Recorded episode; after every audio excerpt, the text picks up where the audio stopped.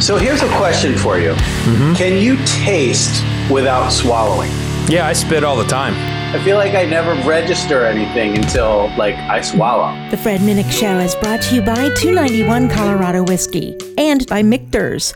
With one foot in the real world and the other in a charmed dimension of his own making, Amos Lee creates the rare kind of music that's emotionally raw yet touched with a certain magical quality.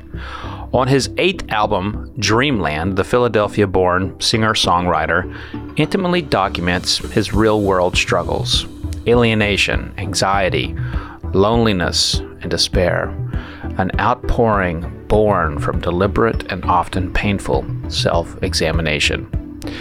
Today on The Fred Minnick Show, Amos Lee and I talk about mental health, his new album, Dreamland, and a whole lot in between. What was scheduled to be a 45-minute chat turned into a lengthy, nearly two-hour conversation that could have very well solved the world problems. Perhaps it was what was in the glass. This was Amos' first drink of bourbon in a decade. Now, he wasn't sober, but you'll learn why he couldn't drink whiskey here in a minute. I reintroduced him to bourbon with a sip of Michter's 10-year-old, taught him how to taste again. And the rest of the whiskey was blind. Here are the glasses. Get your pen, especially if you want to taste along. Glass A was an Angel's Envy Rye. Glass B was Liberty Pole Corn Whiskey. And Glass C was Larceny Barrel Proof C921. Those whiskeys and the Michters brought forth a lot of great conversation. So grab a glass and sip along with us. I'm Fred Minnick. Cheers. People want a great whiskey that isn't like every other whiskey. So nestled in the shadow of Pikes Peak, 291 Colorado Whiskey is distilled from grain to barrel to bottle. Exceptional Western whiskey, unlike any other. Passion permeates every sip. Utilizing grains from the Colorado Plains, water collected from Pikes Peak reservoirs, and finished with aspen staves, 291 Colorado Whiskey is an award-winning single barrel and small batch whiskey. Hard made the Colorado way.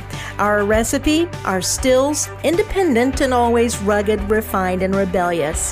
291 Colorado Whiskey is proud of its humble roots and excited as we expand to new frontiers. Get your taste of Colorado at 291coloradowhiskey.com. Online orders available or find a bottle near you. Ride it like you stole it. Drink it like you own it. Live fast. Drink responsibly. I'm Martin Cove, Sensei John Kreese from the Cobra Kai TV series and the Karate Kid trilogy. And I'm hosting a new podcast, Kicking It with the Coves, with my own kids, Rachel and Jesse Cove. We're going to be talking about life, our family. We're going to have some amazing guests on this show. And we're also just going to let you in on our lives a little bit, the Cove family. Listen to Kicking It with the Coves at Apple Podcasts, Spotify, and Podcast One. Do you have a problem with that? No, Sensei! I mean, Dad. Hi there, and welcome to The Inevitable. This is our new podcast where we're talking about the future of the car. This means everything from electrified vehicles to cars that drive themselves. Where are we going and how will we get there? I'm Johnny Lieberman from Motor Trend, joined by Ed Lowe, and we are going to talk to some amazing guests. We have Reggie Watts, we have Sung Kang, we have James Marsden, we have Spike Ferriston, Kristen Lee, Derek Jenkins, a whole bunch of actors, celebrities, car crazy folks, people from in and outside the industry. It's going to be great, and you can find it on podcast1.com or anywhere you listen to your favorite podcast. We're also doing a video series as well. That's on motortrend.com/the inevitable or on youtube.com/motortrend. Come join us. At Michter's Distillery, our passion is making the finest bourbon, rye, and American whiskey possible. When you only produce very small batch and single barrel whiskey as we do, each and every barrel has to be perfect. No detail is too small for our production team. From careful attention to the 18-month or more air-dried wood used in the construction of our barrels, to entering our distillate into the barrel at the costlier lower barrel entry proof of 103 so that it's smoother, to heat cycling our barrel houses, to our signature filtration protocol, we spare no expense in pursuing our goal of making the greatest American whiskey. and no Michters gets bottled until our master distiller, Dan McKee, and our master of maturation, Andrea Wilson, say it's just right. Michter's Fort Nelson Distillery in downtown Louisville, Kentucky is open for tours and tastings. Book your visit on our website and stop by the bar at Fort Nelson for a world-class cocktail. For more information, follow us on social media at Michter's Whiskey, go to michters.com, or visit your favorite bartender. Michter's Distillery. It's all about the whiskey. And joining the Fred Minnick Show, Amos Lee booked you in Bourbon and Beyond 2017, the inaugural one. How you doing, man? You doing all right? Feeling good, feeling great, Fred. Today is a very, very special day. It is the drop of your 8th album, Dreamland. What's it been like? What do you do on an album drop date? Do you have like a routine? Are you nervous? What's it like? So when I was younger, which I think both of us can relate to that statement. When I was younger, it was busier, you know, like back in the day when I would release a record, you'd almost always be on tour, or you'd have a TV lined up, or you'd be going to play, like, I'm old enough that we played at Tower Records on release days. So, I mean, nowadays it's like the record's been half out already for like a week or 2 weeks or whatever. So I'm a creature of routine. I do basically the same thing every single day. Mm-hmm. So it wasn't that different. I did a couple things online. I got some amazing texts from like my mom and my friends and my dad and all that stuff, who are just like the most supportive people. Me, I'm just like, yeah, whatever. I'm old. I'm washed up. Who gives a shit? No one cares anymore. Whatever. I mean, Worry No More hit number 6 on the Billboards. You know, I mean, that's a great song. And I got to tell you too, like the line in there, Worry No More. There's an open door for you, man. That, like, you know, music is meant to like help people. And I heard that at a time when I really needed to hear it. You know, I'm you know, you're very open about battling depression and your anxiety. I am too. I mean, I'm an Iraq vet, and I've fought through the trenches, to have a normal life again, through PTSD. And some of that's resurfaced in the last 6 months. And, you know, when I heard those lyrics, even before we started talking about like getting you on the podcast, I mean, that kind of became like an inspiration for me, you know, so that's what that song personally meant to me. That's awesome, man. And, I mean, I've done some stuff in the past with Wounded Warriors, and I've been to Walter Reed. I actually played at Walter Reed in 2008. And, man, that was one of the heaviest experiences of my life. Yeah. I actually met and you're in Kentucky, right? That's right. Yep. I met a kid from Kentucky there who was with his mom, and I mean, he was not doing well, you know, he was really not doing well. And his mom was with him in his rehab. It was the rehabilitation center. There was like a rehab room there. And, I went and I wrote a song for him. And just the whole experience, it's on my Mission Bell album. It's called Out of the Cold. And, wow. You know, I think about that experience a lot. Yeah, if you want to go back and listen to it, maybe you'll dig it or not. But I have such, like, my dad's a Marine. A lot of my family tried to get into the military, but they were rejected. Which is, I don't know why that's funny to me, but it is. I mean, when people normally get rejected from the military, there's usually like, you know, there's something there, because they take most of us. It's definitely there. So, yeah, man, I get it, dude. And I'm really glad that that song has touched you in that way. And I appreciate you. I appreciate you for all you've done, and that you're fighting through, and that you're having me on, and just that you're kicking ass. So thank you. Well, I appreciate that. And you know what, a technique that helped me find my career was mindfulness. And that's how I became a professional taster, was when I was in therapy. And I was introduced to taste mindfulness in my cognitive behavioral therapy process, and it really flipped a switch for me, and it helped me like connect things with my palate. And I'd always had kind of a gift of smelling, and I was able to piece those two things together, and I became a taster. And so the tasting that we'll do here today, it's blind, but I'm gonna teach you how to taste first on the Michter's bottle that I sent you, the 10-year-old there. And yeah. You had told me before we went on air, it's been about a decade since you've had bourbon. Yeah, and I love bourbon. I love bourbon. I love rye. I love scotch. But I had in 2013 or something like that, I had this like really bad case of GERD. And I don't know if you ever had like reflux shit. Again, I'm old. So, and also I sing. So all that shit gets weird. And I just couldn't drink whiskey for like 2 years. And so I just kind of slid away from it for a while and drank other stuff. But now I'm like, I'm good. So I've sort of fixed that problem. I don't know how I did it, but I did somehow. So, but I'm excited, man. Yeah, this was like, I was actually going to buy a bottle of bourbon like 3 months ago. And then I got an email saying that I might come on this podcast, and I listened to it. And I was like, nah, I'm fucking waiting. I'm just going to wait. Am I allowed to curse on here? We cuss a lot. Like, and I have no idea why cussing is such a bad thing. You know, it's just weird, but I don't know if you have like a very young child audience who likes to drink whiskey. I occasionally get a letter from someone that, or an email, not a letter, like an email from someone or a message saying like, I have my kids in the car and you say fuck way too much. Right. I have to stop listening to you. I'm like, dude, you're listening to a whiskey podcast with your kids in the car. I mean, you know. Yeah. Earmuffs. Also, they probably will hear that word 8 million times before they're 15. Yeah. I think it's okay. I think it's cool. And I want to live in a world where my kid will not get in trouble for saying the F-bomb at school. I mean, I just do. You know, because I it can be used as, it's a form of expression. It fucking is. Fucking A.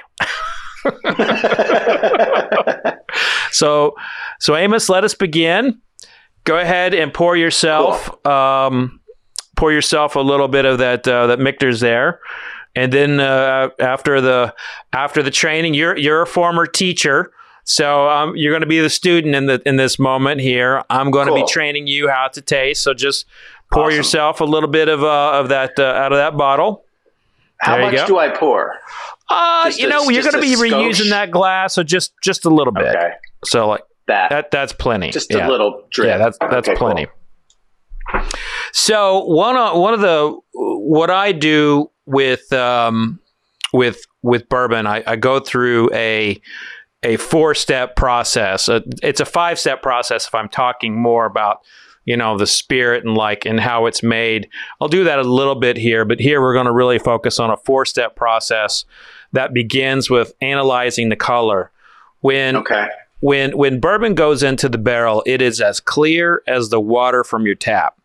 So every single day it's in that wood. It goes into a new charred oak barrel. It's moving in and out of the wood, and the wood is charred. And so what that does is that basically sugarizes a lot of the wood, activates the wood sugars that are in there, and much like hickory or cherry wood will amplify meat in a barbecue pit.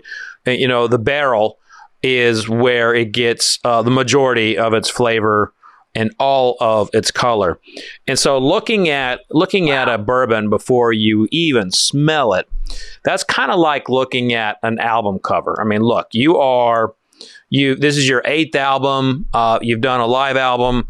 You know, you've no doubt went through a lot of, you know, artistic cover work. And so you, in your mind, you know exactly, you know, the art you want for your music. And, you know, some musicians get art that's better than their music, and some musicians get, you know, art that doesn't even come close to how good their music is. And so for us, like the color is an indication of what is to come. You know, you can tell by looking at it, like how old it probably is. You know, the darker it is, the older it is, higher the proof. And so that's kind of where we begin. And we, you know, swirled around a little bit, kind of just analyze those legs as they're dripping down. And you look at the clarity, you know, sometimes you'll see like a little, like a white cloudy wave. That's not a default or anything.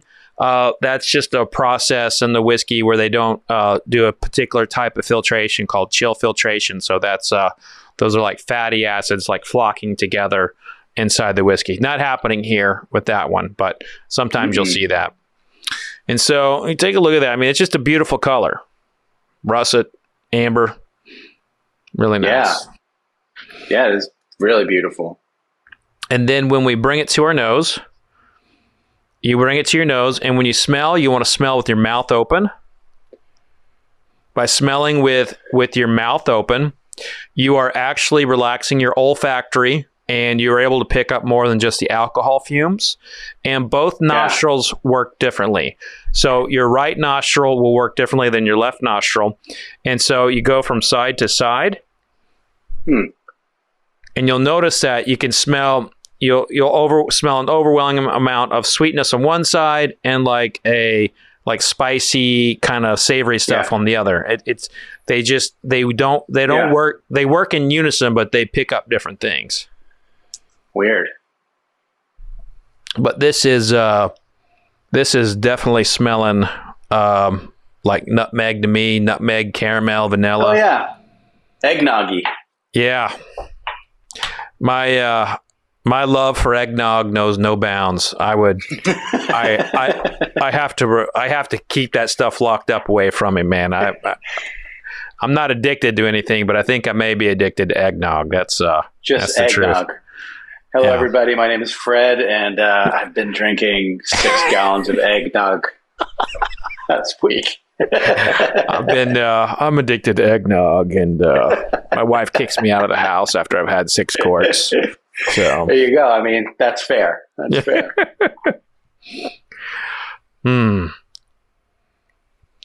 Yeah, it's cool, man. I mean, it's beautiful. It really is. It really is.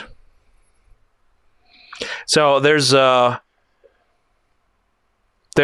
definitely a lot, you know, coming into the nose, and when you're smelling something, you begin to anticipate what it will taste like. And the whole process of this is to, like, you know, all of our senses go into the tasting. Like if you take away your sight, and, you know, you can't smell as well. If you take away your nose, you know, there's a good chance you won't be able to taste as well.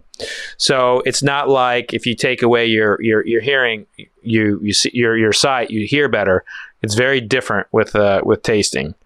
There's actually a lot of studies that are being done on it right now, because tasting is one of the senses that have been really neglected in studying, except, you know, COVID comes, and now there's a bigger scientific interest in like how tasting works and impacts the rest of the body.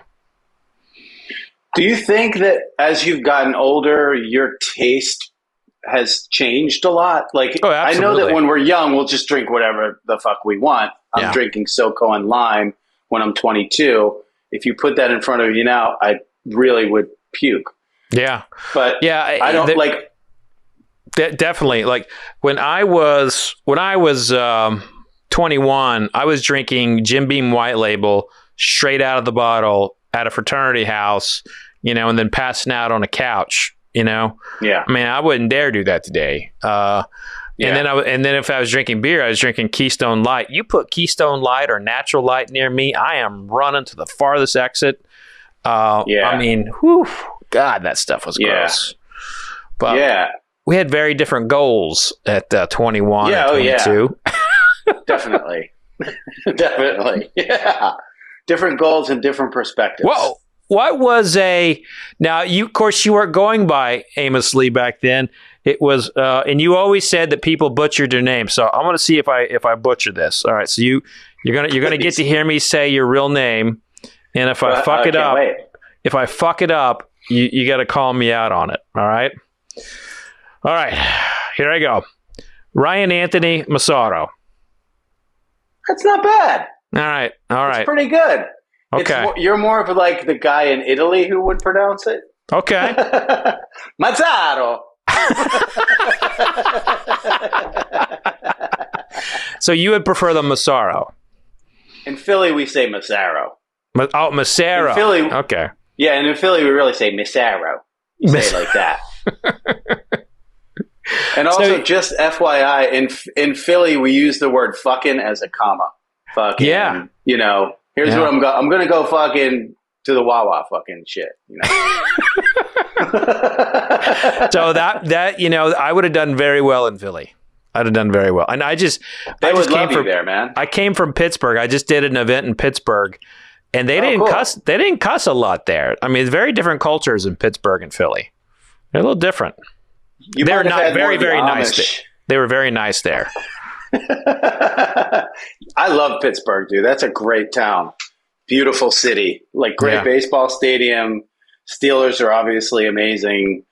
Some of my favorite people that I've worked with are Yinzers. They call them Yinzers in Pittsburgh. But I'm lucky that I've had the chance to travel so much as a musician to like really see the country in real ways. It's a little bit redundant the words I'm using, but like I went to school in the South. Yeah, South Carolina, right? You're a Gamecock. I was a Gamecock, yeah. Mm. And I honestly feel like everybody in the United States should live in a region that they don't grow up in when they're adults or they're in college or something, because it's just different. It honestly is. Like we really are a hugely diverse country, and I loved it. Like it was hard on me the first year. It was a bit of culture shock for me. And I did get my ass pummeled by some frat guys one time at a party. Like they beat the shit out of me. Oh, because I was a Philly guy, you know. Like I wasn't loud, but I sound like this. Yeah. You know? Did they come at you as like, oh, we got ourselves a Yankee here? A little bit, yeah. They came at me like, I guess they just were pissed. Like we were college freshmen, you know. Like we're just dickheads. And I was at this party, and I was just sitting there, and we were talking, and all of a sudden it was just like fucking getting stomped on. So I was like, all right, so there is some shit going on down here that's a little different. But as I stayed over the years, man, I just fell in love with it. I fell in love with the people. I fell in love with like the pace. I fell in love with how different it was. And so I've gotten a chance to travel so many places. Now I love going almost everywhere. I love your town so much, dude. Like, what a city. You're in Louisville, right? Yeah, I'm in Louisville. Yeah, we got a great town, man. Dude, like, great town. And I'm really sorry to hear, you know, about the tornadoes and stuff that went on down there. Yeah, thank you. Yeah, we today the reason why I had to postpone our interview a little bit is because we did a check presentation to some families there. You know, like no media, nothing. We just wanted to, you know, we did a fundraiser where we raised $3.4 million, and it went to a fund. But we knew a restaurant there called Car Steakhouse. And we wanted to like give their employees money because they had found bottles inside their the restaurant that collapsed. They found these bottles that were not opened, and they survived, and they donated them. And through those bottles, you know, we raised $85,000, and or more than 85,000. You know, we gave them half of what we raised from, which I think was like 160,000. And so we donated that directly to their employees, and that's what we did today. And that's awesome. And just to see the devastation still, I mean, it's like, we got a long way to go. Yeah, man. Well, look, I mean, I'm not going to, I played in Louisville in October. I played at Iroquois. Oh yeah. That was, I mean, it was the first real show. We played in Nashville before that as a band, but like, dude, it was it was off the chains. Like, Louisville is one of the best places to play music in the world. Like, wow. The people there are just fucking ready to go. Yeah. A lot of them were, like, very ready to go. There was this one woman that was wasted and came backstage afterwards by herself and was, like, falling down drunk in my dressing room, like, I gotta tell you something. I was like, hold on, like, go away. You're freaking me out. And I know the little tunnel in Iroquois, and I know how they could have gotten back there. Yeah. That, oh yeah. She just walked by. Yeah. I know exactly how that could have happened. Yeah. Well, listen, man, if there's anything I can do for that restaurant or for Louisville through you, like if you want to do a virtual show or something like that, let me know. I'd be happy to do that. Damn, I love that. I'll let them know. Yeah. And to that, let me know, seriously. To that, shall we taste? I mean, that almost deserves a toast. That deserves a toast to that. From Massaro. From Massaro. And so when you taste, the big thing here is, and this is what I have learned in my career, you know, through taste mindfulness. The first thing you want to do is focus on what part of the tongue is it hitting. You will get the sweet notes on the tip. You'll get the savory and the bitterness in the middle, and the bitterness a little bit toward the back. And then you'll get the spice in the back. And then on the sides, like on the sides of the tongue, you might also get a little bitterness as well. So the first thing to pay attention to is what part of the tongue is it hitting. So is there a plan of action? Like, should I try to get the tip of the tongue just put it on your tongue naturally, and then just pay attention to where is it hitting, like where is it most powerful, where is it lighting up. Gotcha.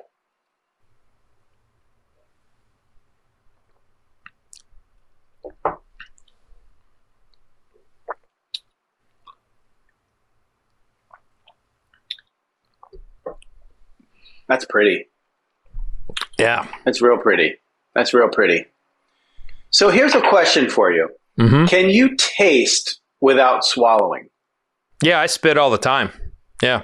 So you can taste it. Mm-hmm. I just feel like I never register unless all this stuff sounds vaguely sexual to me. I feel like I never register anything until, like, I swallow. Yeah, you know, I mean, I will be doing a tasting competition in which I will have to taste like 300 to 500 over a given weekend. Jesus Christ! And if I don't spit, basically I'm dead. You know? So like at the professional level, you learn to like taste spit, and then you know you can analyze all the aspects of it, even the finish. Now, is it absolute? Is absolutely perfect? No, but you know when you do it professionally, you do make some trade-offs in the matter of volume. But you know, because one of the things that's not really talked about a lot, but we have taste buds in our throat. Right. And in our belly. And so a lot of times when you feel a tingle kind of on the way down, that's often not a burn. That's actually the sensation of your taste buds. And like sometimes you'll eat something that's spicy and you'll still feel it. And people are like, oh, well, that's spicy. It's in my belly. Those are your taste receptors notifying you. And so that's one of the drawbacks of having to spit. But it's also, you know, I'll take that every day over passing out drunk after 300, sips. Yeah. So that's a lot of sips, bro. It's a lot of work. So Amos, now that you have focused on, you've tasted this one and you have focused on like what part of the palate is it hitting. Was there any particular spot that it really resonated with you? Just from a sensation standpoint? Yes. Yeah. So yeah, like it felt like when it went in the front of my tongue, like there is a sweetness to this whiskey for sure. But it wasn't like where I felt the most connection to the experience. Like, I felt like more the mid to the back of the tongue was where I got like the majority of the experience of this whiskey. Okay. So oddly, like when I tasted it, the front, I know this is not something that's really ever part of a whiskey experience for the most part, but it kind of tasted floral to me up front, like a subtle floral kind of thing happening at the front, and then like a cinnamon hot candy on the back. Okay, look at that. Yeah, I mean, I was just so you'd already been kind of thinking and processing what it was tasting like. Now, let's taste it one more time and think about like the finish. And that's the last part of a tasting. And the finish is cool. How long is it still on there? And what is the flavor that's still kind of resonating? Cool.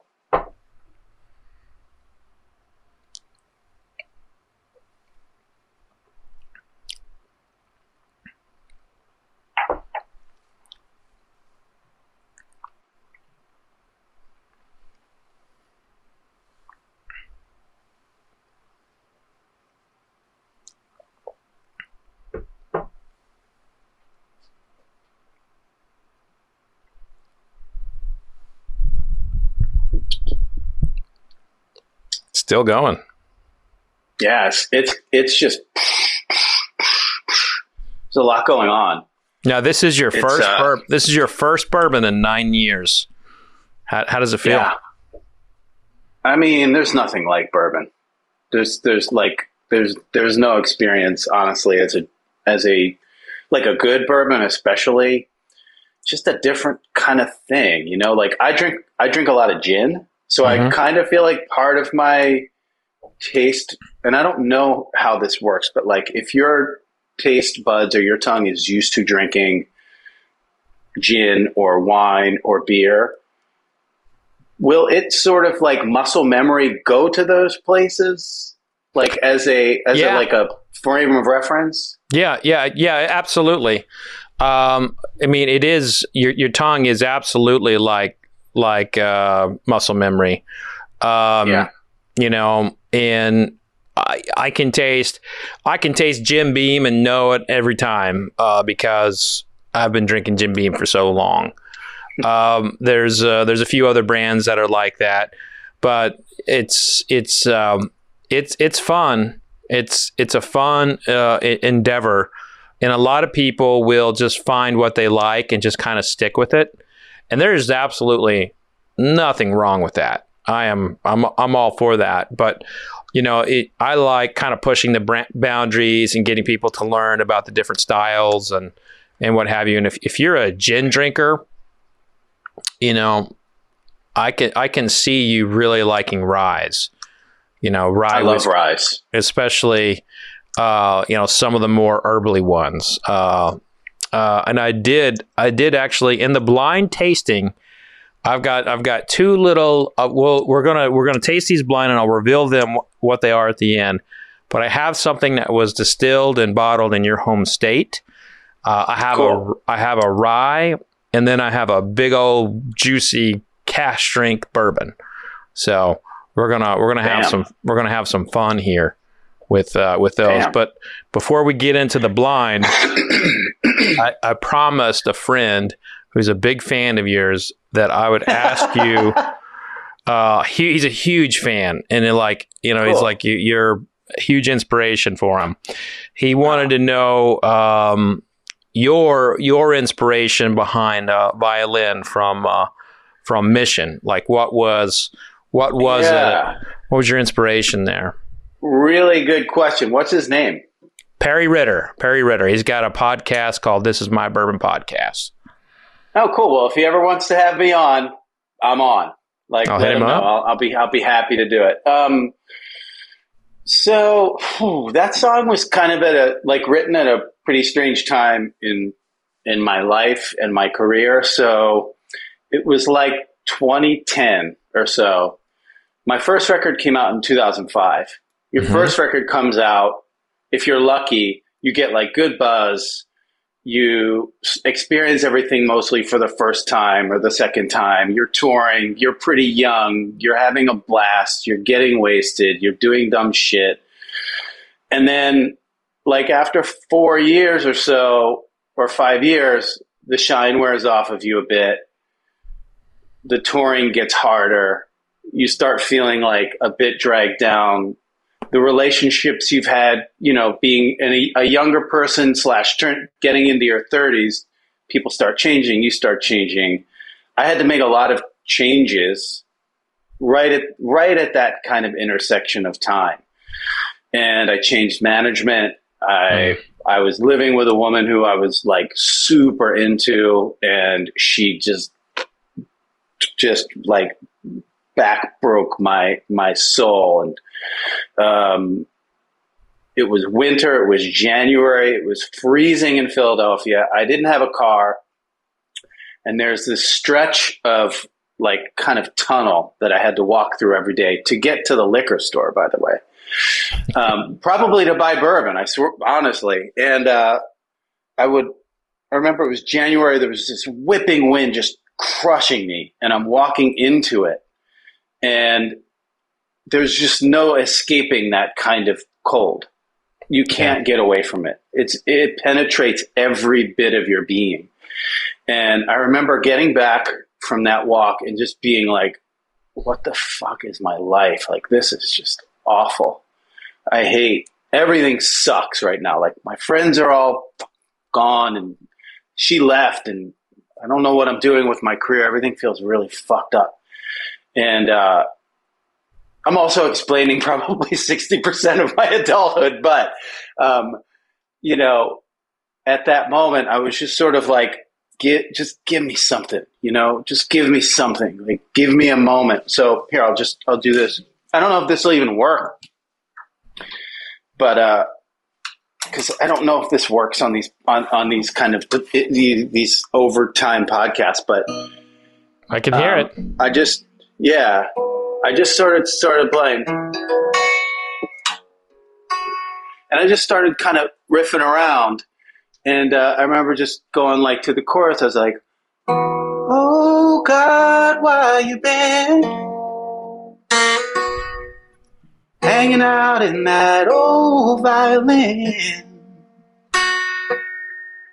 while I've been waiting for you?" And then just kind of like writing the song from there. And a lot of it is, the lyrics in that song are very biographical. I mean, they're exactly biographical. I was just sorting through everything. You know, the lovers using words as ammunition. I mean, she really was shitty when she left. Like, she took everything and used it as weapons. Like, my family and myself and my songs and everything, and then she just left cold. And so I was just sort of barren, you know, and sometimes being barren, you know, as a mindfulness person, kind of the goal is to be barren. Yeah. You want to find a source of emptiness, because that's where true fullness can be. And there was a barrenness in me that just was open and aware. Now, you know, there's sort of a religious element to that song, because I'm calling out, you know, God, where are you? Like, why are you over there? Why are you waiting somewhere else? I can't get to you. You're impossible. I can't find you. But at the same time, God is right there, because that is the song. So it's kind of like a very long journey song. That's what I would say to Perry. But, you know, I do think sometimes, and we're talking about mental health a little bit earlier, you know, PTSD I have a couple people I know in my life who served in Iraq and Afghanistan. And one of them actually like is doing really well. He went through some shit. He went through a lot of shit. He actually had that that Gulf War syndrome. Oh, okay. And he was really sick. You know, he was really sick. Did he have lung issues? Yeah. Yeah, we burned all our trash and waste and like that, like and there was a lot of factors to that, and it was like and they also use like hexavalent chromium, which is used in concrete around us all the time. Yeah, I mean we, and the thing is, it was like it was not the U.S. military necessarily doing some of these things; it was Halliburton. Some of these like contractors, and it's kind of been forgotten, but I mean there's been all kinds of weird medical issues with our generation of vets because of some of that stuff.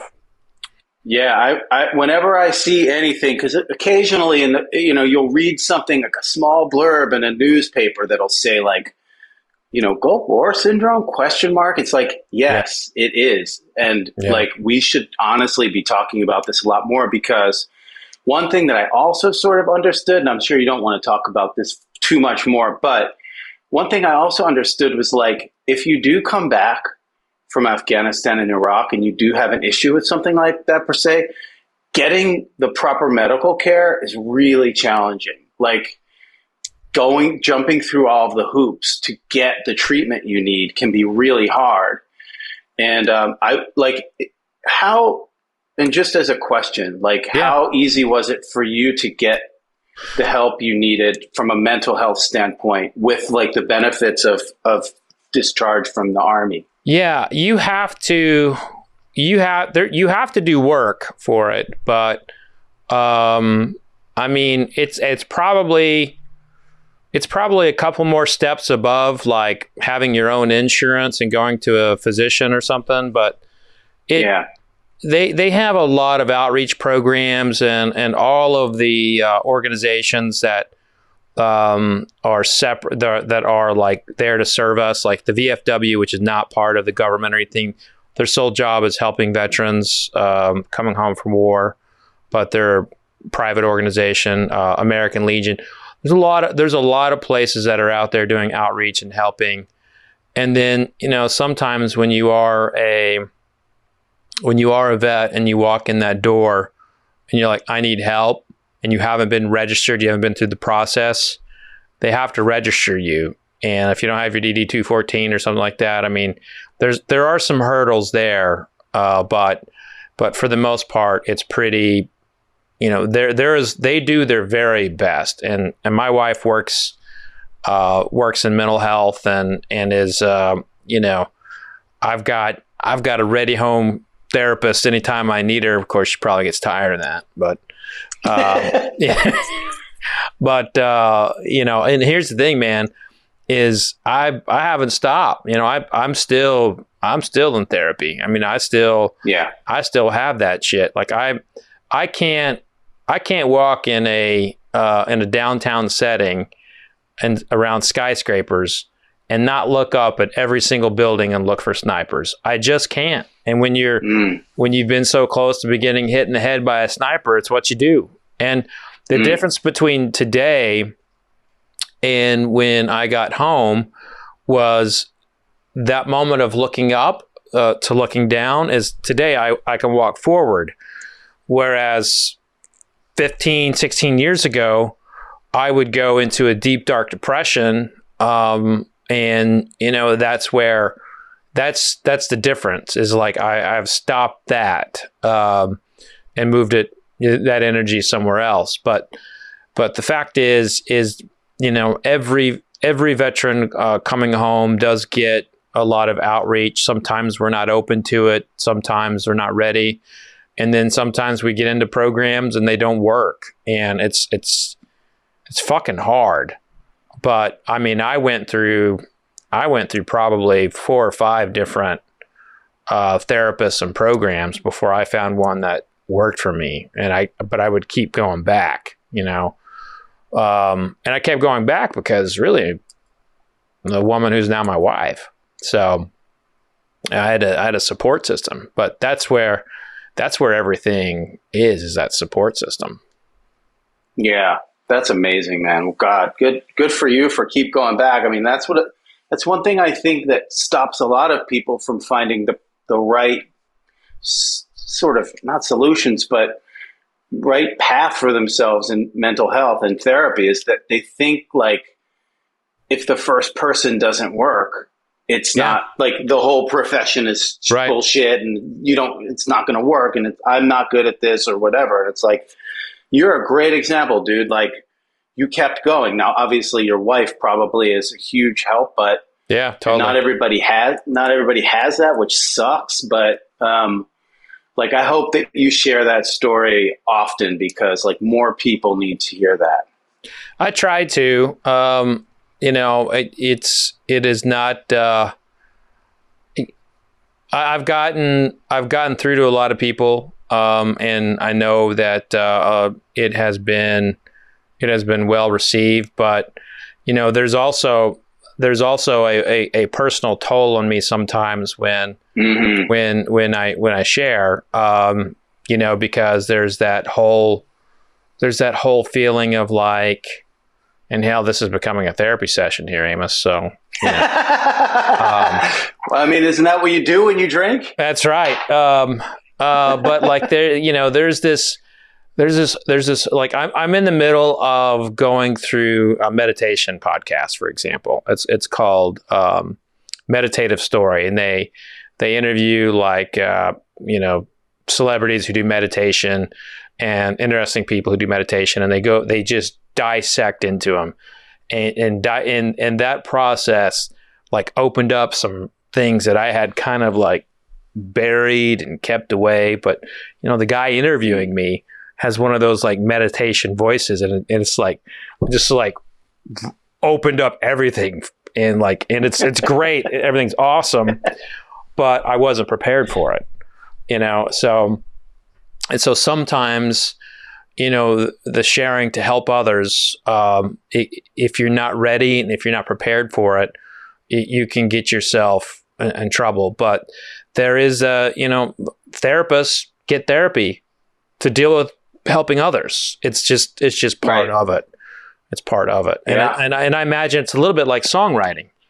You know, you bury your soul into a song, you know, you might have to write another song to cope with that one. So, and your music's deep, man. So, and you write your own shit. I do. And sometimes it's sort of like, you know, I joke about it in my shows, but I'm like, I really don't feel like reliving this tonight, y'all. You know, like, I go right back to the places where these songs come from. And like, yeah, it's weird, man. I feel like I have to, because I'm a working class kid. Like I had shitty jobs. I mean, literally shitty. Like I was a plumber's helper. I've done everything. I was like, worked as a landscaper. I was a teacher. That was a cool job. It was hard, but it was very different than some of the manual labor things I did. But I feel that same instinct to work hard and to like push myself to do the best I can. And in my job, that means not phoning it in every night, like never phoning it in. And I really do go through this thing before every show where I'm like, okay, this person, like, who knows where they came from, what they had to do to get here, if they could even afford it, if they're going through some shit that tonight they're going to go home and be like, life's a little bit better. Wow. I feel like I need to be totally present for that 90 minutes. I don't work every day, you know? Mm-hmm. I work like 6 months out of the year. I can do it, you know? Yeah. All right. So you said you go there with the person. So when you did the... When you all did the Game of Thrones in your live album, were you like on a dragon like in that moment? I was Peter Dinklage in that moment. All right, I was just having a little sip of wine and like, you know, taking everything in. By the way, that was awesome. I love that. It was like I love that part of the live album. Amazing live album, by the way. From Red Rock. Yeah, man. Have you ever been to Red Rocks? I mean, you have to go. I'm gonna. Yeah, you have to. It's It's full on magic, dude. Like, you don't even need a dragon. It's just straight up magic. Okay. Like, I felt it from the album. That's probably the best live album I've ever heard. I mean, yeah, I'm telling you, every show at Red Rocks is that good. I swear to God. Wow, like, really? Every single show at Red Rocks is, yeah, you can't help it. There's just something there. Like, there's just something that happens in that place that activates, like, your greatness. Wow. And the people feel it. Like, I went to see Old Crow Medicine show and Molly Tuttle and actually Dwight Yoakam. It was a kind of a wild bill, but I went and saw them this summer there. And it was just lit, man. It was just, the whole thing was just on fire the whole time. And so I would really recommend. And Denver, I mean, there's so many whiskeys. I'm seeing you have a Colorado rye in front of me too. Yeah.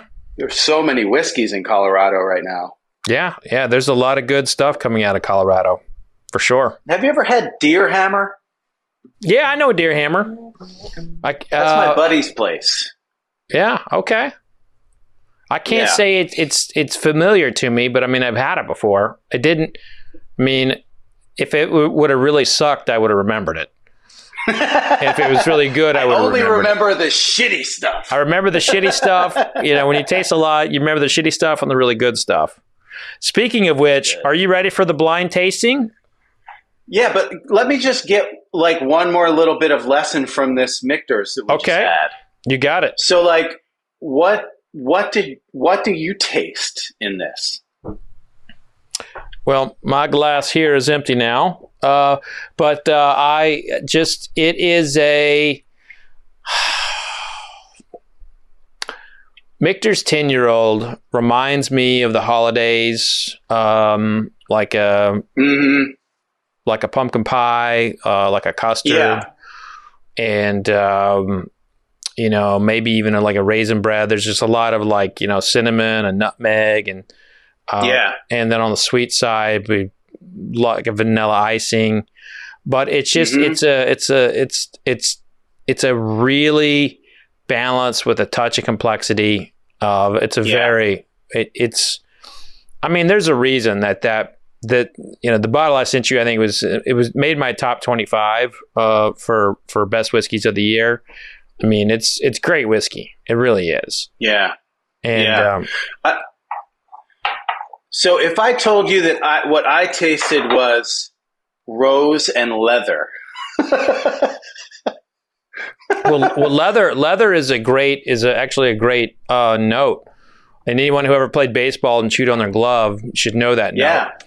I definitely do. And rosewater, floral. Yeah. I mean, those are real notes. And the thing is like, those are, you know, you were telling me earlier, you're an avid wine drinker, you know, rose is a note that comes out in wine a lot. So definitely. you're going where your muscle memory is. And the thing is everybody tastes differently. And what I taste, I try to train people and teach people to like taste for yourself, you know, listen to people, but make up your own mind.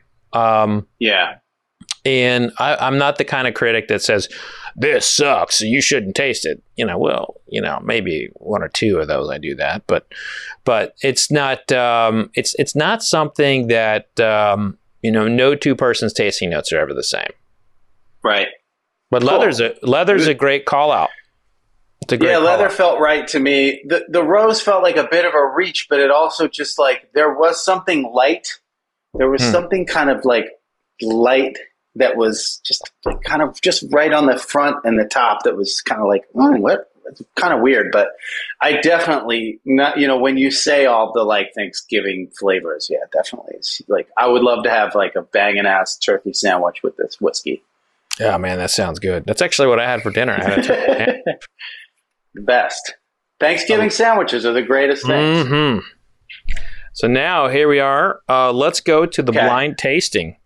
Start with glass A. So you should your box that you got, the kit, should have. I'm just gonna rinse this glass. Okay. I only have one because I'm forever a vagabond. Fred, I'm always just living where I am. So I have one glass. Nothing wrong with that. No, you learn to adapt, man. You know, like, it's a weird thing being on the road, man. Like, I honestly find it, even when I'm not touring, if I have a suitcase halfway open in the living room, I'm more comfortable. It's freaking weird. It's probably why I'm single. Well, you know, I mean, at least you're, you know, we'll go on trips and we may not unpack a suitcase for 2 months. You know, I just leave it unpacked, you know, because I know I'll go out again and I will get booked for private tastings and have to be there in 3 days. So I'm always ready. Wow. All right. Yeah. So we're on Glass A. I started smelling the other ones. So Glass A, do you have, you have a couple other glasses, right? You got your coffee cup? I have my coffee cup. It has water in it, though. I can just squash the water and get rid of it. You can have. I mean, I don't give a shit. We're in game mode now. Amos has got his glasses ready to go. Smash! All right. So, are we doing rapid fire? Is that what's happening? Well, so no. Let's taste.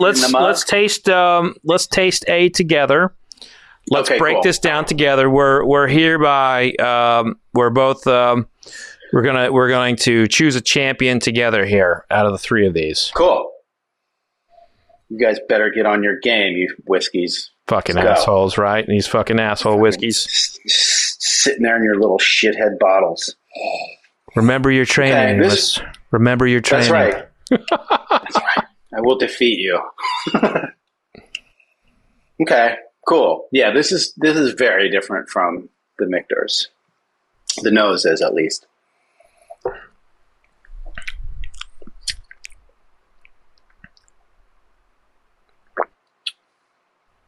Wow. Interesting. Really interesting. It's like a hard candy. Yeah, it's very sweet. Yeah. In a cool way, though. Like, there's also something kind of gummy about it, which is weird. Like a CBD gummy? Yeah, sort of when you're eating a taffy and that has that aftertaste when you're done it. Oh, yeah. Aspartame. Yeah. It's cool, though, man. There's also something really...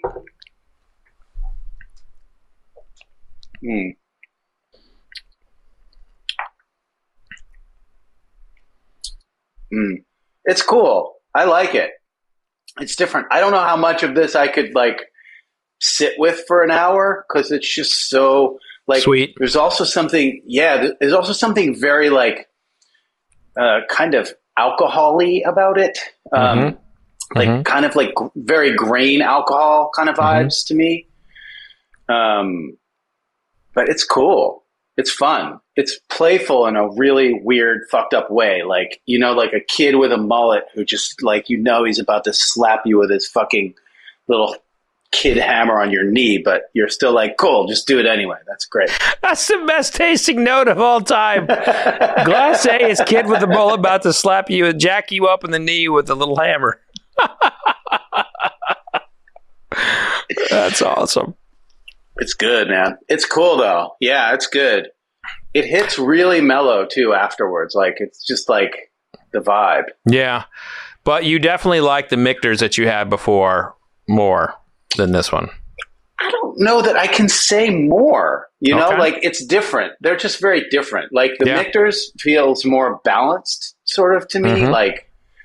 There's a familiarity with the Michters that, oh, cool, that's classic vibe bourbon. I'll drink that 10 nights out of 10 nights and never have a problem with it. This one's got a little bit more it's a bit more playful. It's a bit less custardy, like you were saying. Mm-hmm. But it's great, actually. And my second sip was better than my first sip.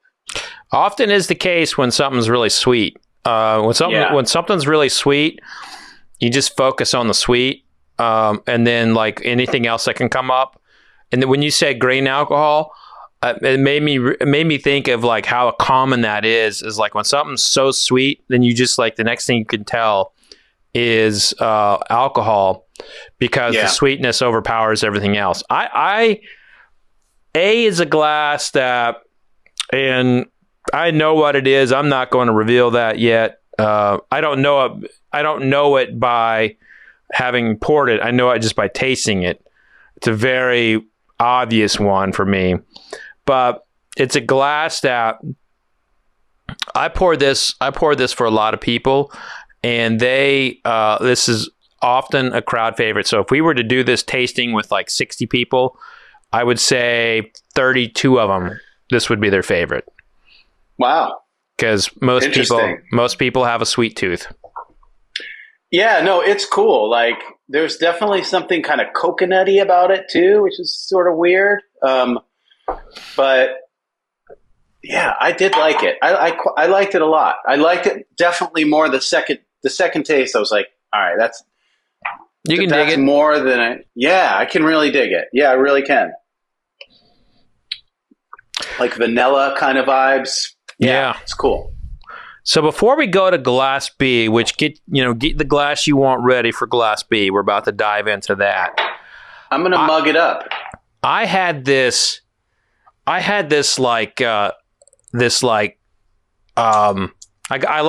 to think about like great artists of like who classically like that I love. What I'd love to see them play. I would love to see you play with John Fogerty and do some Creedence Clearwater Revival. I don't know if that thought's ever crossed your mind, but I'm just planning it right now. I think it'd be really cool to see you do some CCR. Put me in, coach. That's just like the daddest of dad jokes, just smashed up against the wall. Sorry. Is there anybody you would like to really play with? I mean, I've had really like good luck in my life with that kind of stuff. My idol was John Prine, who passed away in 2020. And dude, like, and we did Paradise, which I don't know if you know that song, but it's about Kentucky. It's not exactly like the nicest song about Kentucky, but it's well, he's a god. Tune. He's a god out in Western Kentucky. Yeah, you know, they love him there. I know. He's the greatest, man. And the first time I played with him was actually in Greenville, South Carolina. And I got wasted because I was so nervous at the sushi restaurant next door on sake. And I puked before the show. And then he brings me up on stage and I played his guitar and we did Paradise together. And he's just the fucking nicest guy of all time. I was and am devastated that we lost him. I also have one more really fucking funny story about him. So I played another show with him in New Orleans, and like John had this thing where his after show food was always a sausage pizza and a gigantic bowl of like Neapolitan ice cream. That was like this spread. And I was just having a good time back there. They brought the pizzas back. And so I was like, he was playing his show and I had a piece. So I went and he calls me up on stage. And you know how that shit is. When someone calls you on stage, you do like the little hug and it's like, oh, it's so great to see you, you know, and all that. And he leans in, he goes, "You smell like my pizza."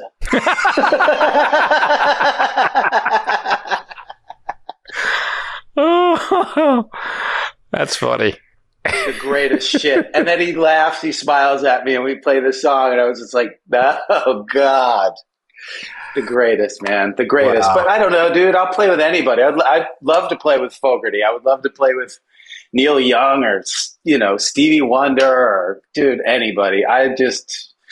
I love singing, man. I love singing songs, and I'm just so grateful for everything, dude. It's been a wild ride. Well, it's fun to watch you. I tell you that. Like I gotta imagine you enjoy the stage more than the studio, because you come to life on the stage. You know. I like both for different reasons. Like, I'm honestly like pretty introverted as in general in my life. Like, I don't go out really ever. I find some of the like stuff I have to do now for my job to be kind of like a lot. You know, especially with the anxiety and depression stuff, like it's not always there, but it's never not there. Yeah. So depending on when and what time of year and how I'm taking care of myself and what I'm doing. I love playing live shows. Don't get me wrong. I live for it. And the studio is its own thing. Like, you get to discover like the purity of the moment. It would be kind of like, you know, serving your booze versus distilling your booze. And I do both, you know? And so like, I think there are people who only want to be distillers and people who only want to work in the front of the house. And I kind of do both. And I love both, but they're just, it's a different form of discovery. And, you know, it's more challenging. It's more challenging to be consistent no matter which one you choose. So, yeah, as I get older, I'm trying to appreciate it all, because I know that every day is like, you know, you got to be there for it. Oh, cheers to that, my friend. Yes, sir. Are you ready for some glass B? B it up. Let's be that B. All right. I will pour it in the mug. Here we go. We're going. Go ahead. This is true blue Philadelphia right here, folks. He is putting it in a white porcelain coffee mug. True blue Philly would be like out of the bottle for sure. That's true. with a pickled egg on the side. Absolutely. I mean, my grandfather, his style was fifth of old granddad. That's it. Like, no fucking glass, no fucking ice. No fucking remembrance of what happened before. That's my stock, though, man. Like, I have whiskey drinking people in my family. Like, that's what they went for. I mean, that's uncle, Pennsylvania. Yeah, my uncle actually liked brandy, which is crazy to me. Like, that was his drink. Brandy. Like, weird. And, you know, the Italian side, they liked anisette, which I've never really had it, but I think that was kind of like, and you know, you've seen The Godfather, obviously. Mm-hmm. Yeah. And he's like, what do you want to drink? He's like, anisette. So this is also kind of a heavy, it's like a heavy bottom kind of vibe. There we go. All right.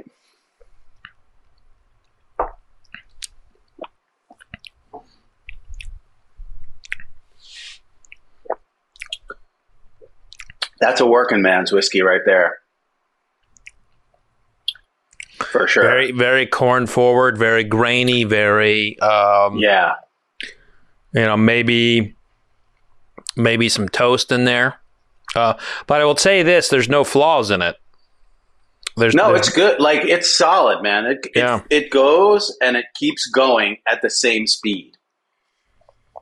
Yeah. It doesn't taste like a dirty gym sock. No. There's no dirty nothing in this. Not that I taste a lot of dirty gym socks, but you know, only when you had to.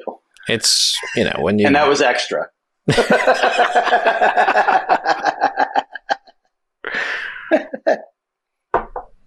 I think when I reveal these and kind of talk about what they are, it'll make a little bit more sense. Well, it's basically a journey of three different whiskey types. And and so this one is an incredible representation of a particular style of whiskey. It's really this is PA. Yeah, this one's from Pennsylvania, I think. Yeah, you're like, I know my roots. I know my Pennsylvania roots. I can taste the water, man. It's very, very the water's dirty, but the whiskey's clean. That's fascinating that you just called that out. Love it. Well, you said it. Well, I mentioned that we had it. I didn't say which glass it was. Yeah. Oh, well, this one honestly feels like home to me. Like, I've had shit like that. Like, I'm not saying I've had that exact whiskey, but like that feels familiar to me. Awesome. Like, it's kind of a bit of an edge to it. There's a bit of a fuck you, buddy. And that's a style of Pennsylvania. Fuck you. Fuck you, buddy. Fuck you, buddy. And fuck you. That's right. Fuck you, buddy. The new album from Amos Lee. I like that, actually. I mean, it goes right in line with your... saying fuck you to people is the next wave of mental health. Hey, man. I have a puppet. I have an emotional support puppet.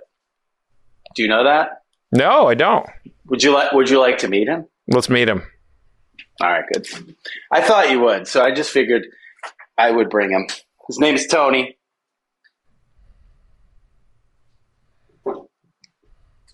Hey, Tony. Yo, asshole, what's up? Just drinking some whiskey with Amos. We partying or what? Yeah, we're getting down. We're just getting to know each other, though, a little bit. And Amos just told me to fuck off. Oh, yeah. I mean, he only knows 4 or 5 words. Fuck off, eat, fuck off. All right. That's my emotional support puppet. I love it. Oops. That's my guitar. That's my other emotional support puppet right there. Well, hopefully. He's funny. He's a weird guy. He strikes me as a guy that I can relate to, though. You know, I feel like I could relatable. I can relate to him. Relatable. He's got lots of problems, though, man. He's a funny cat. Yes. Well, I don't know where I would be without my problems. You know, the thing about the beauty of life is your problems help make you who you are, and I think that's often misrepresented in the journey of life. You know, don't run from your problems, own them, and work with them, if you will. Yeah. Yeah, it's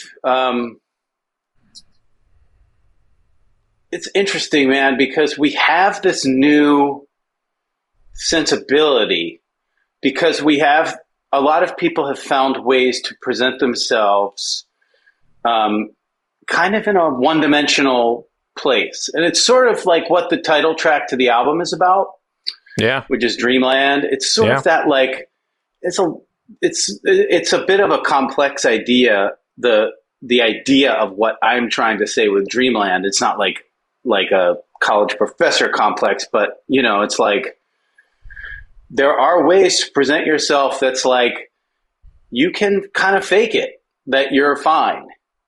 Yeah. And I worry that when people do that like they go to a more extreme place because they don't think they're allowed to be fucked up. Yeah. And our culture has gotten a little bit like punitive in the way that we approach each other. Not just with politics or with personality or with, things that people have done that have been bad in the past. Like we just have gotten kind of punitive with each other. And like, we all grow up with bullies and people who fuck with us, and we have to fight back sometimes, and we have to be strong. But like and one thing I really appreciate about what you've shared with me today is like, you're going head on into your shit. Like, you're in therapy and you're meditating. Yeah. And I've done both of those things too. And frankly, sometimes for me, it just gets to the point where I'm like, I know what my other alternative here is. And I don't want that. Yeah, I just don't want to go that way. That was, that was the reason why I did what I did. I mean, I had people helping me and pushing me, but I mean, I was close to going to jail or homeless or worse, Yeah. And it just, I didn't want that. And I'm a professional bourbon taster now. And it's often presented to me like, bourbon is the, people drink to cope with their problems. Like, that's exactly right. They drink to cope. People drink to drown their pain. I taste to enjoy life. I don't taste to cope, and that is that's a big difference. And we don't allow complexities and issues. Everything is in a box, and if it goes outside that box, it's like society for the most part doesn't understand outside the box. And God, it frustrates the hell out of me, Amos. It frustrates the hell out of me because people just do not, especially now, they say don't judge, but yet we judge more today than we ever have before, There's more to judge. Like we're living on the surface all the time. It's all there for you. Like everyone is constantly showing their ass. Yes. Everyone's ass is out all the time. It's like, dude, what are we doing? But, it's also interesting too, man, because I read this book called Lost Connections a few years ago, 3 years ago. Really good book. I would recommend it to anybody who's going through depression, especially anybody who's been like on medication, maybe frustrated with the path they're on. I'm not saying it's a solution. I'm not saying that what all of his book is saying is everyone else's solution. I am saying it brings up some really interesting points about like community and purpose and connection. And I read this book right before all the lockdowns happened. And I was like, all right, cool. I'm going to go out and do some shit, like get involved with the community. And then it's like, oh God. Oh, fuck me. I guess I'll be right. I'm going to write some more songs. and that became Dreamland. Was that Dreamland or was that? No, man. Dreamland was done, dude. Dreamland was done by then? Already in the can. Yeah. So I have I'm going to start recording in about a month or 3 weeks or something. And I'm going to make all the songs I wrote last year. New record. Wow. So so 9th in studio record coming out soon. Yeah, and I actually have another one, which is a covers record. It's a Chet Baker tribute album that we did. Because after Prine died, and Bill Withers was my other favorite, those guys died within 2 weeks of each other in 2020, right as the lockdown was happening. And I was just devastated. And those were the two people who, like, when I wanted to get that comfort feeling, I went to them. And I couldn't because I was just so devastated. I couldn't listen to them. It was like someone you love died. You don't want to like go listen to their music because it just hurts too much. So I started listening to Chet Baker, which shows you how masochistic I am, is that I go to some of the saddest shit of all time to feel better. But there's a levity and there's a balance in what he does that the way – like those songs are heartbreaking. They are very sad, but there's just a kind of grace about them that's like, yeah, like life is sad and that's cool. Like we're still going to try to enjoy this like glass of whiskey and this moment and these songs and this trumpet solo, like feel good. Like, I don't know what else to say to you, Yeah. So yeah, that's my plan over the next year is to tour, make a new record and try to do some shows with my band and then do some shows with Chet Baker stuff. It's going to be fun. Awesome. Would love to come do something in Louisville with the jazz stuff. I'd love to have you back, man. I'd love to do something with you. We could do like a public tasting together. And do you fuck with the Brown? You go to the Brown Hotel? The Brown Hotel? Like, yeah. Oh yeah. That was my jam, dude. I love that place.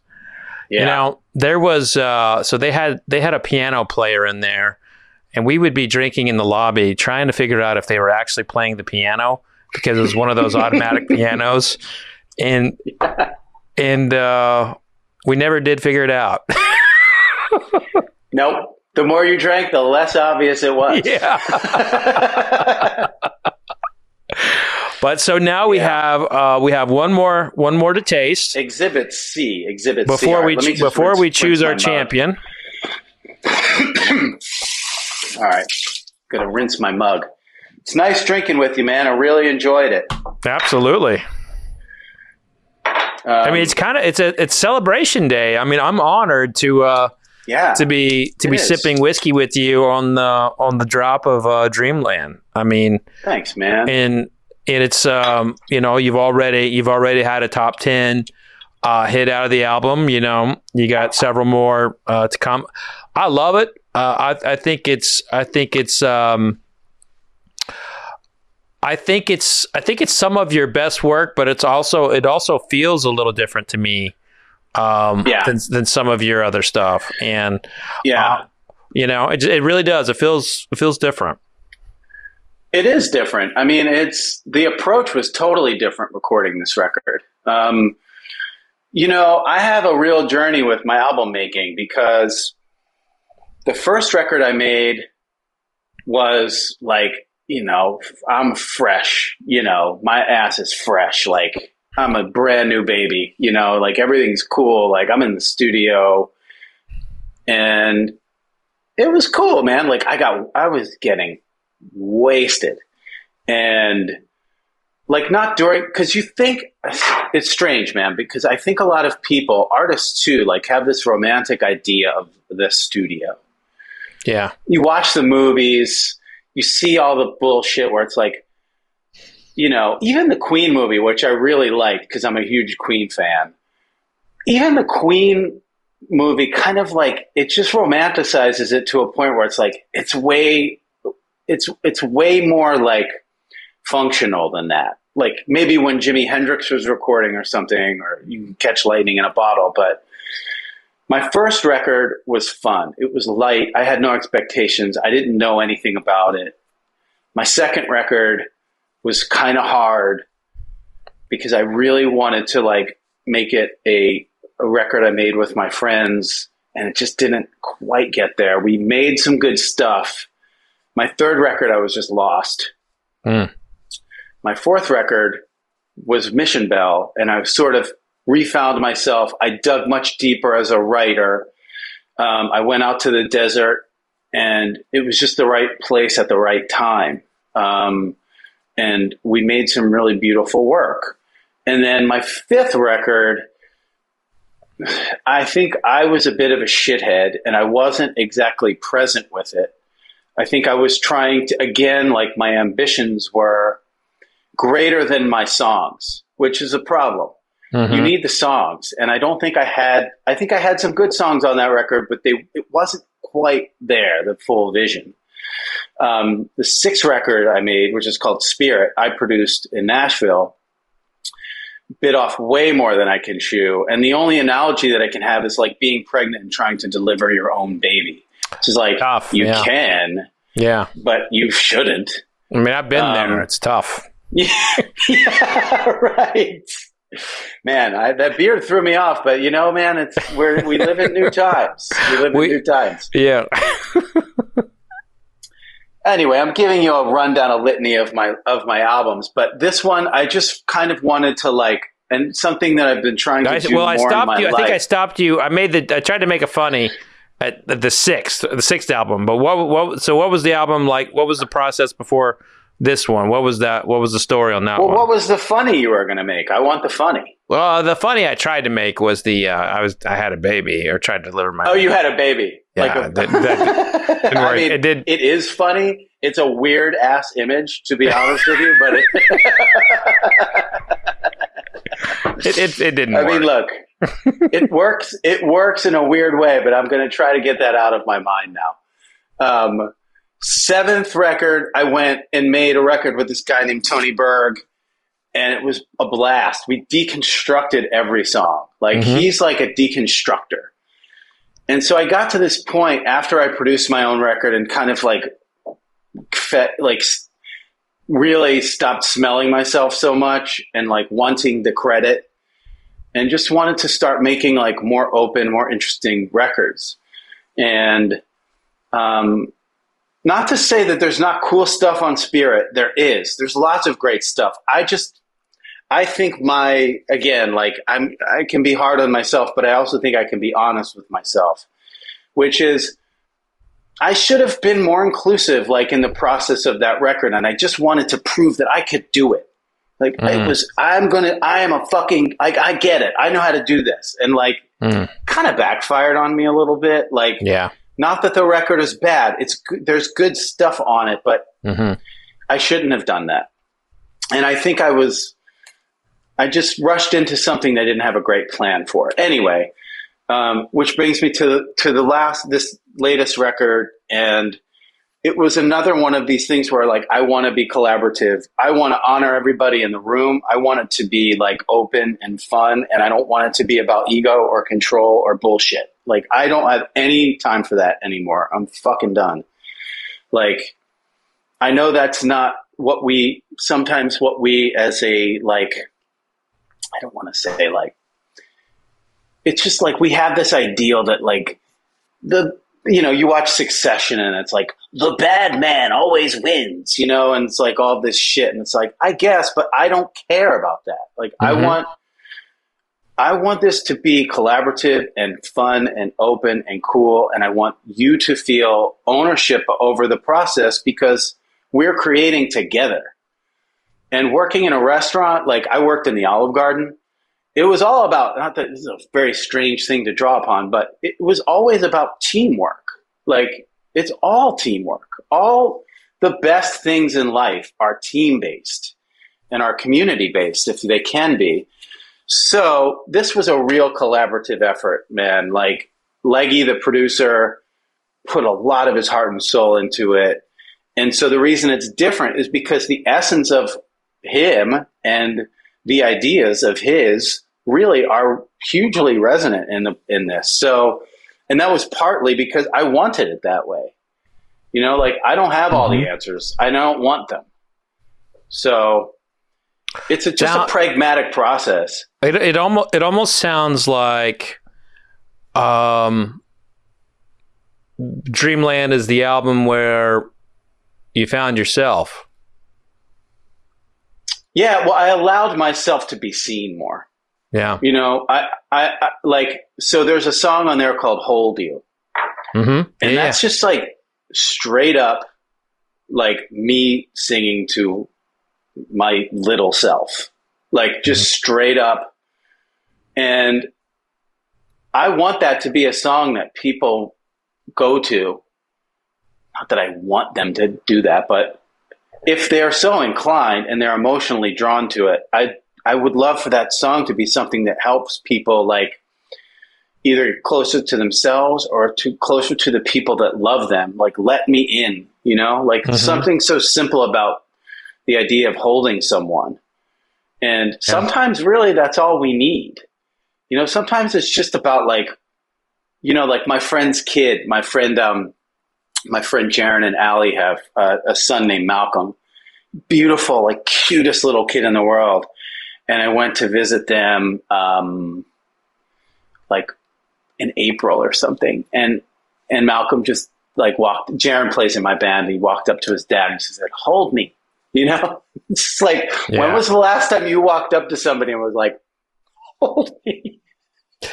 Well, I mean, just the other night, but yeah, right. Two nights ago. I mean, we won't talk about that though. But yeah, so I mean, I've been finding myself along the way. Finding yourself is just part of being lost, and I've definitely been lost a lot. So yeah. Not that I think it's a 1-to-1 ratio of being lost and being found, but I guess you kind of have to acknowledge your own weaknesses and vulnerabilities to be able to find a more solid place inside of yourself. At least that's how I feel. Yeah. And here's the thing is it takes fucking courage and strength to even have this conversation, to bring it to this level here. And I mean, I think that's where that is where you shine. You shine in in really being strong, allowing yourself to be vulnerable. I mean, I've listened to other interviews with you and, you're open about it. It just screams out in your music. And I mean, to that, man, it takes it takes some fucking courage. So, you know, we're just meeting for the first time, and I just gotta say, you know, my hat's off to you, and cheers to that, my friend. My mug's up to you. my mug to your mug to my Glencairn. That's right. All right, so Glass C. This is our last one. Yeah. We do have to determine a champion here. Okay. All that. It's not very Buddhist of us, though. Yeah, I mean, all that of me saying like we judge too much, and here I am telling you that we have to make a judgment. Two of you are fucking losers. Okay. I'm such a fucking hypocrite. But we all kind of are in our own ways, right? So yeah. I mean, as long as you can laugh at yourself, I think it's cool. That's exactly right. I laugh at myself, and if I don't, my kids or my wife will for me. So there you go. So taste it, yeah? Yeah. Oh yeah, yeah. It's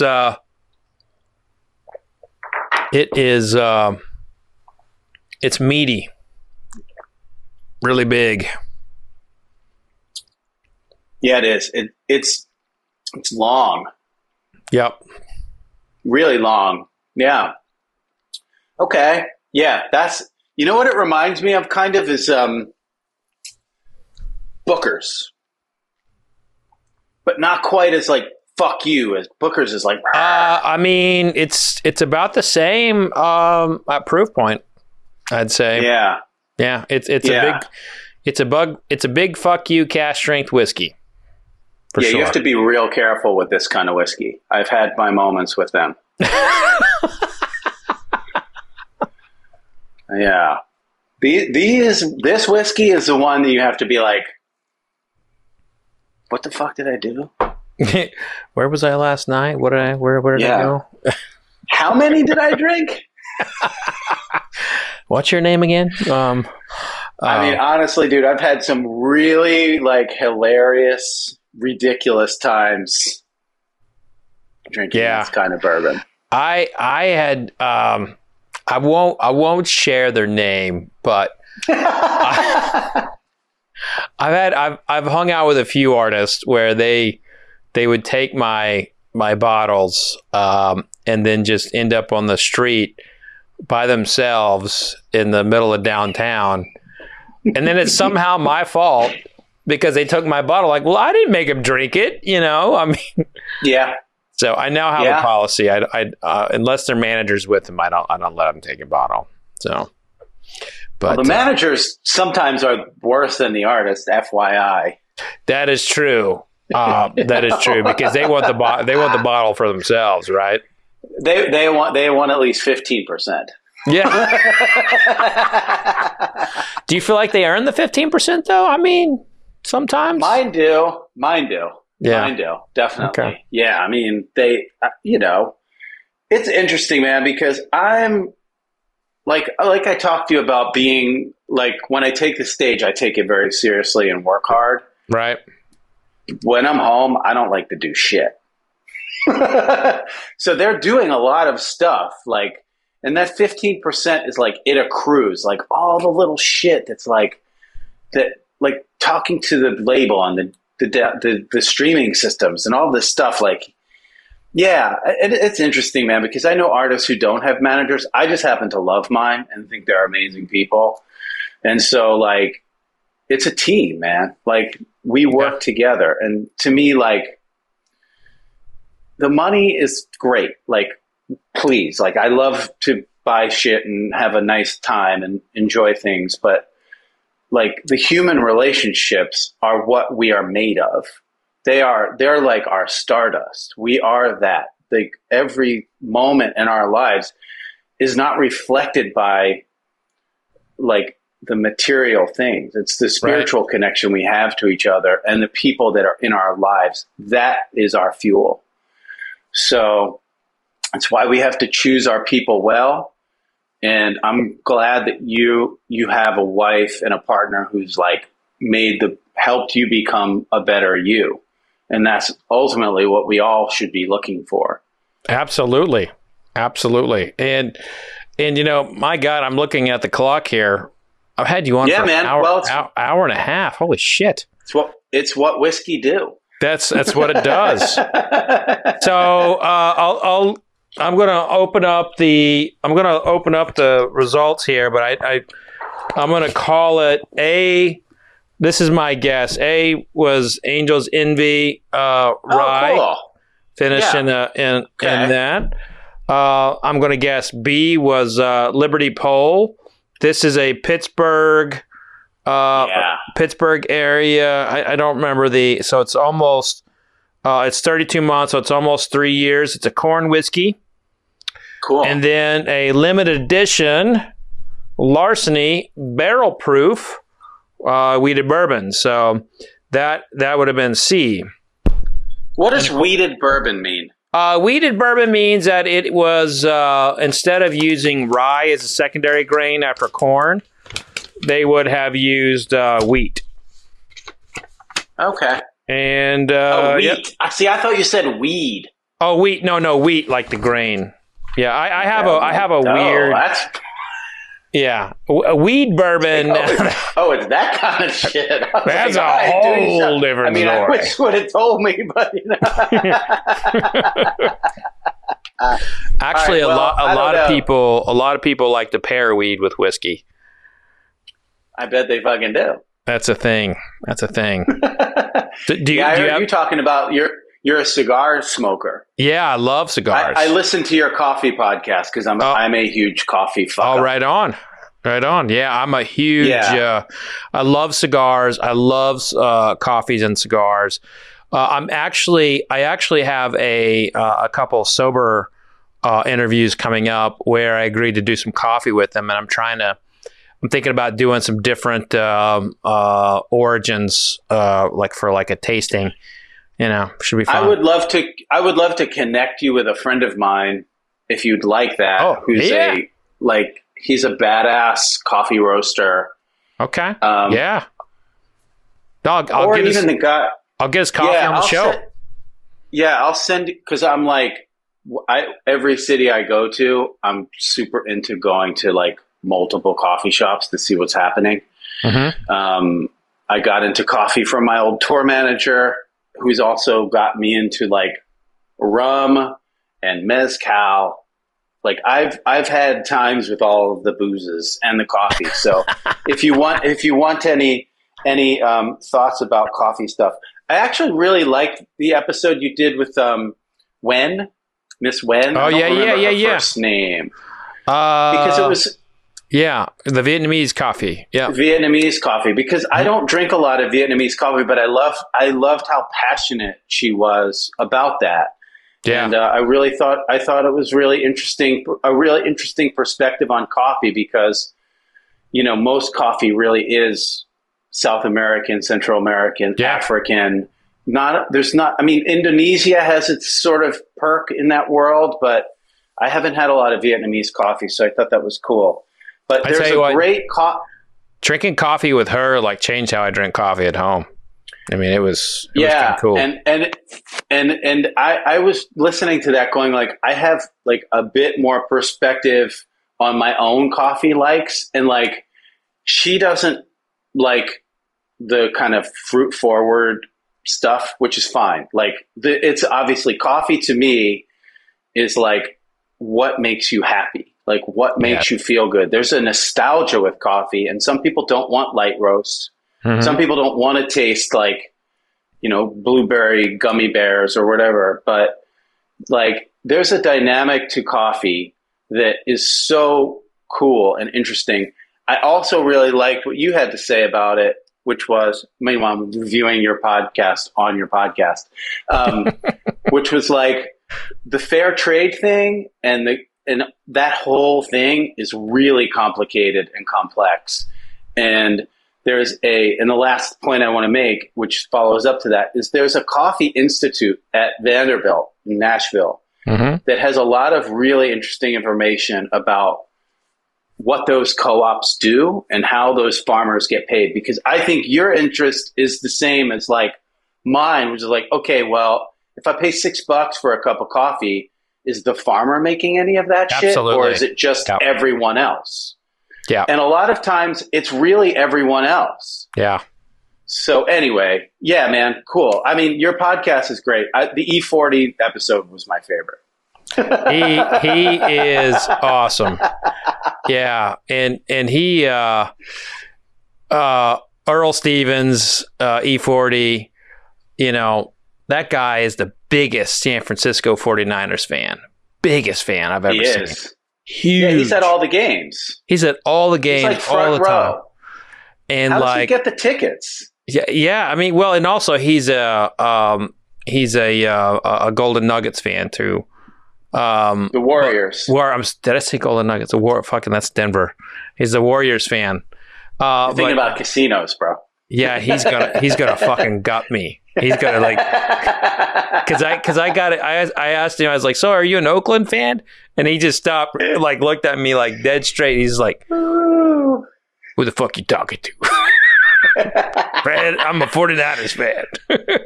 I just thought it was hilarious that, like, when he started the podcast, he was like, cool business guy, like chilling, like pushing his brand, and then at the end, he was like, I'm going to the fucking studio right now. It was so good.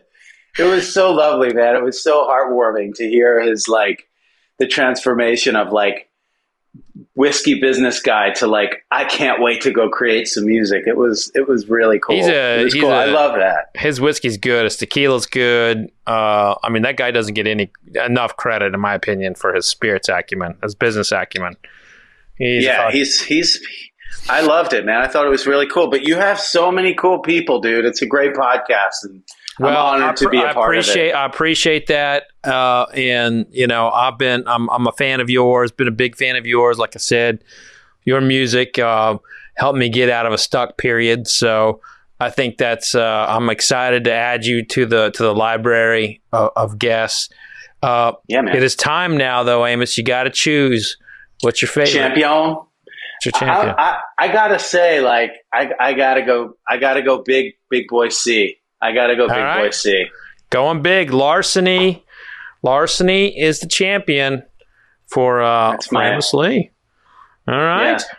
Yeah. But you know, like you said, drink too much of it, you might end up in another town. So you know, be careful. Yeah, no. Like my champion wins one ring. That's it. It's done.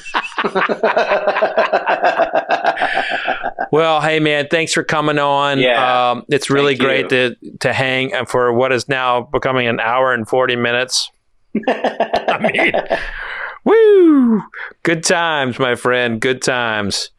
But yeah, lots of love, dude. Yeah, you're awesome, dude. I hope to see you in Louisville sometime. Yeah, well, hit me up when you're in town, and we'll take you to some nice places, and even maybe crack open a few barrels at a couple of distilleries, and drink some whiskey. I would love that. Awesome, man. Well, cheers, my friend. Cheers to you, my brother. I'm gonna drink one Philly style for you. Oh, Philly style. The Michters, straight out of the bottle. Boom. You're the best, dude. Thank you. Cheers. Delish. I hope you enjoyed that interview with Amos Lee. Incredible, incredible talent. You can find clips of him playing at Bourbon and Beyond in 2017 on YouTube. Just a wonderful, wonderful musician. But make sure you're downloading his new album, Dreamland, and checking out some of his other stuff too. I love his live album at Red Rocks. So make sure you check that out as well. Give him a follow on all the social media. Tell him that you listen to the podcast, so you know he knows that you were checking him out and listening and see what he had to say. But that's going to do it for us this week, folks. Give us a review, however, get your podcasts. If you can, give us a follow on the social medias, that'd be a long way too to help the algorithmic overlords. But I appreciate you all for downloading and listening. Be safe out there. Remember, vodka sucks unless it's being used for hand sanitizer. Cheers, everybody. You've been listening to The Fred Minnick Show, brought to you by 291 Colorado Whiskey and by Michters.